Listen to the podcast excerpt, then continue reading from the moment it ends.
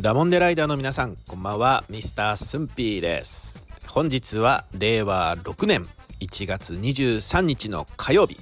one two three の日ですね。ダモンデライダーの皆さんはいかがお過ごしですか？本日も静岡ダモンデ最後までお付き合いください。あそうだ。あの我がダモンデ県の茶畑のシンデレラことももクロの百田夏菜子さんがねえー、キンキキッズの堂本剛さんとご結婚されたということで、えー、お聞きになってないと思いますけど、えー、おめでとうございます。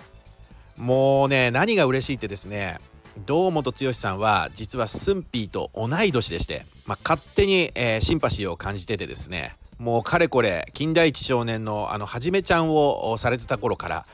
あのずっと好きなタレントさんですし、えー、桃田かな子さんはねえー、ダモンデ県出身の我が静岡が誇る有名人でしょ？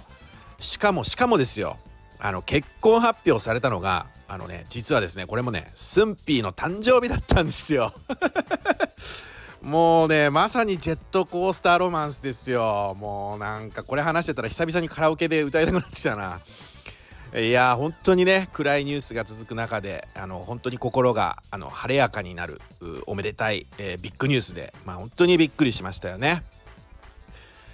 えー、さて改めまして、えー、本日も静岡弁のご紹介ということで、えー、今回はね「いやくなる」について解説をしたいと思います。まあこれもね音からまあなんとなく他県の方でも分かる方いらっしゃるんじゃないですかね。えー、これまでも散々あの静岡弁を話してきたあスンピーがいじられるという話をしてきましたけどもまあ方言といってもね大体の静岡弁はですね、えー、音を聞く、まあ、音を聞いてもらうとねなんとなくその意味がわかるってところがこれ静岡弁の特徴なんですね。まあ、なんとなくでもね、えー、すぐに意味が分かっちゃうんで、まあ、それを聞いた方も、まあ、いじりやすいというかねえー、この「嫌くなる」の使い方はですね「バカ課題多いもんで嫌くなるや」とかね「バカ課題多いもんで嫌くなるら」みたいにして使います。まあいつもの駿府の学生時代の話ですけれども、えー、まさにですね大学の授業で課題が多い授業があったことがあった時にですねまあうっかり、えー、駿府は友人にこれを言ってしまったわけですよ。まあ当然ですけどえまた変なの出た何それってね、えー、言われるオチなんですけどもう本当に嫌くなるよね。まあこれ標準語にすると、えー、前後の文脈でね微妙にちょっと意味合いが変わったりするんですけど、えー、嫌になるとか、え腹が立つとかね、えあるいはムカムカするかな？あっていうような意味合いになります。ああのだもんで、え以前ご紹介したやっきりしちゃうと意味が似てるかな？やっきりしちゃうっていうのも腹が立つとかあ嫌になるっていう意味だからね。まあ、どちらかというと、まあ、これは寸否の感覚ですけど、まあ、やっきりしちゃうはねご年配の女性の方の使用率が高いのに対して嫌くなるはね男女年齢問わず使われてるってイメージがありますね。で話を元に戻すと「バカ課題多くて嫌くなるや」はあのすごく課題が多いので、えー、腹が立つよとかね嫌になるよって意味だし、え、バカ課題多いもんで嫌くなるらはあすごく課題が多いから、えー、腹が立つでしょ？とか嫌になるでしょ？って感じの疑問文になりますね。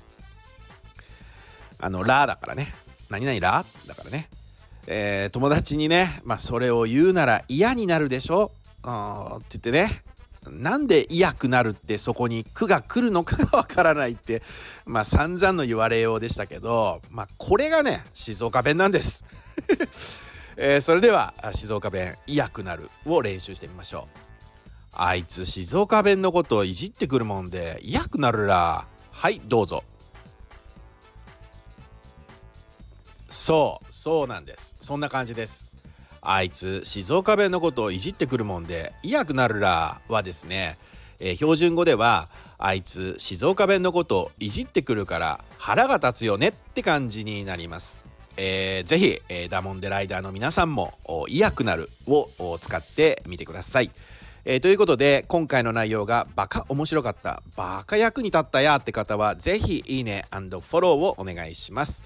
えー、ではでは次回ですが1月26日の金曜日にお会いしましょう。今日もありがとうっけね。お相手はミスタースンピーでした。